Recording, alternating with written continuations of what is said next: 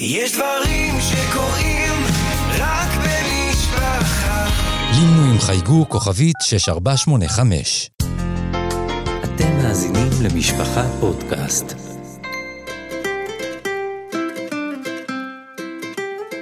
זמן סיפור סדרת סיפורים לילדים מתוך ספריית ילדים של משפחה. שלום ילדים וילדות, אני אפרת יפה, ואני שמחה להקריא לכם סיפור מתוך ספריית ילדים של משפחה. מוקדם או מאוחר? מאת מירי זוננפלד.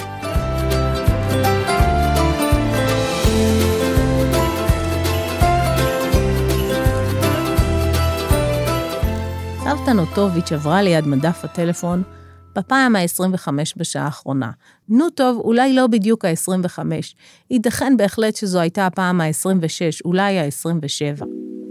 מה מטריד אותך? שאל סבא, שאינו רגיל לסיבובים כאלה מצד אשתו, הלא היא סבתא.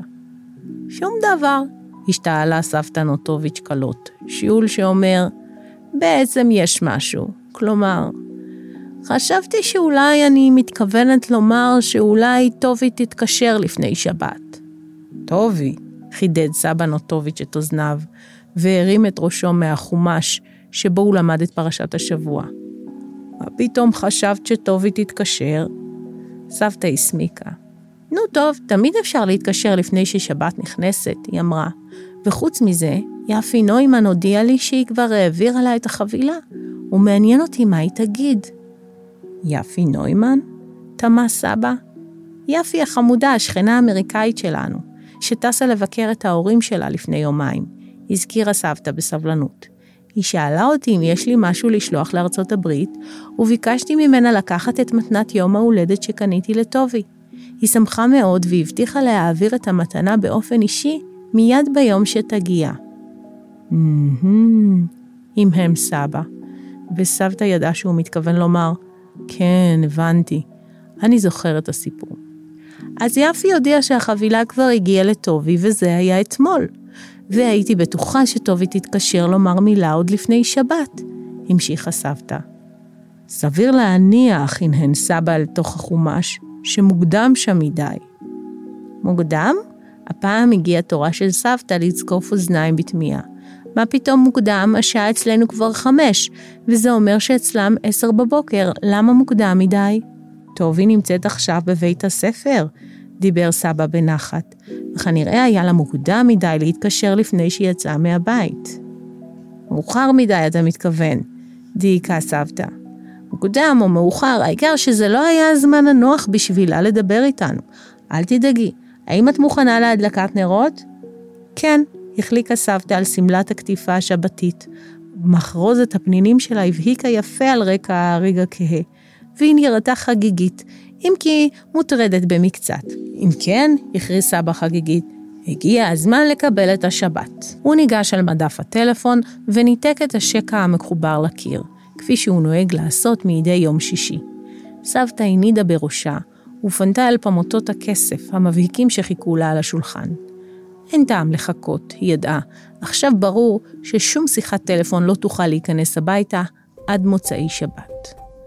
מורה גינסבורג, במלעיל, עם ריש מתגלגלת, כך קוראים לה בבית הספר.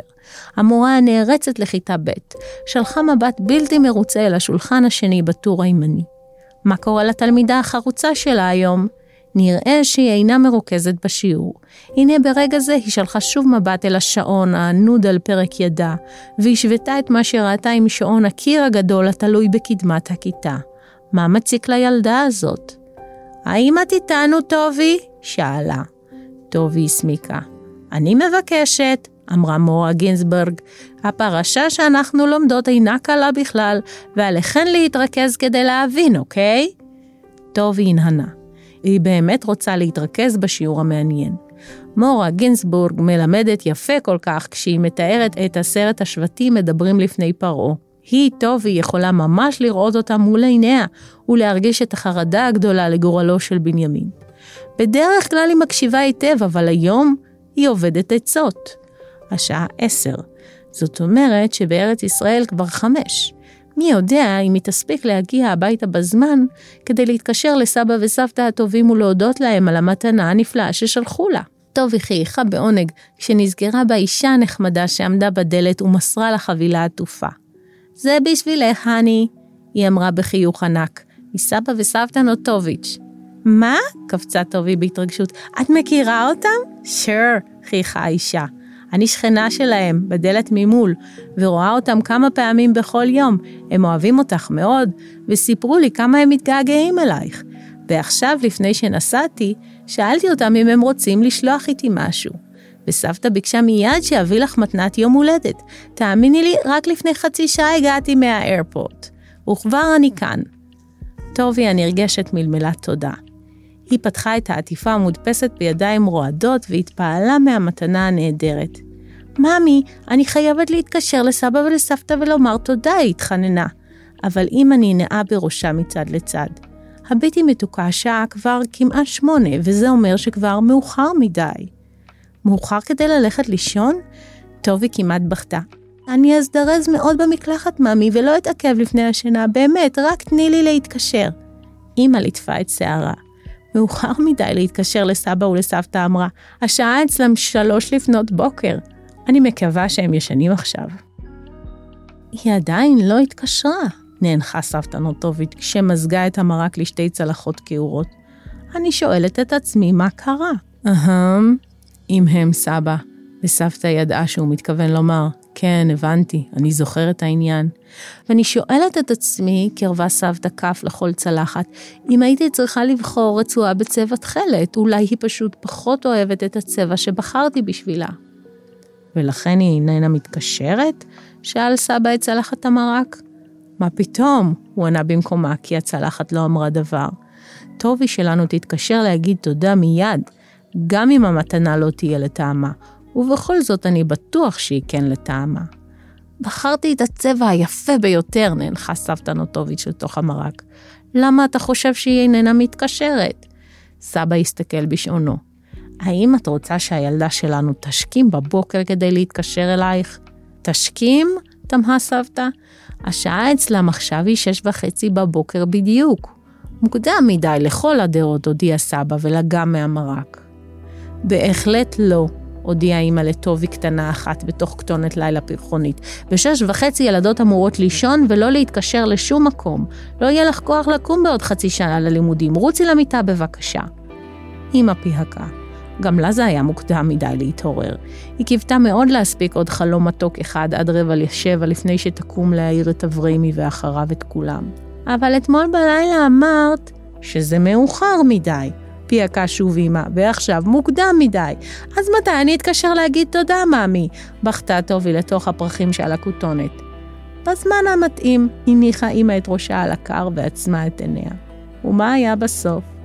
גם אמא וגם טובי נזכרו שביום ראשון אין לימודים בבית הספר באמריקה, וטובי יכולה להתקשר בשמונה וחצי, רעננה ועליזה אל סבא וסבתא שקמו זה עתה משנת הצהריים שלהם, וכמו שאמא אמרה, זה היה הזמן המתאים ביותר.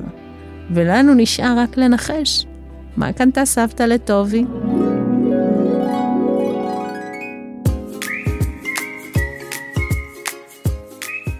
עד כאן זמן סיפור מבית משפחה פודקאסט. תודה לעורכת שלנו, תהילה סיטון, למפיקה איילה גולדשטיין, לעורכת הסאונד שיראל שרף, לעורכת עיתון ילדים אתי ניסנבוים. אפשר להאזין להסכת בקו הטלפון לילדים 077 2020 123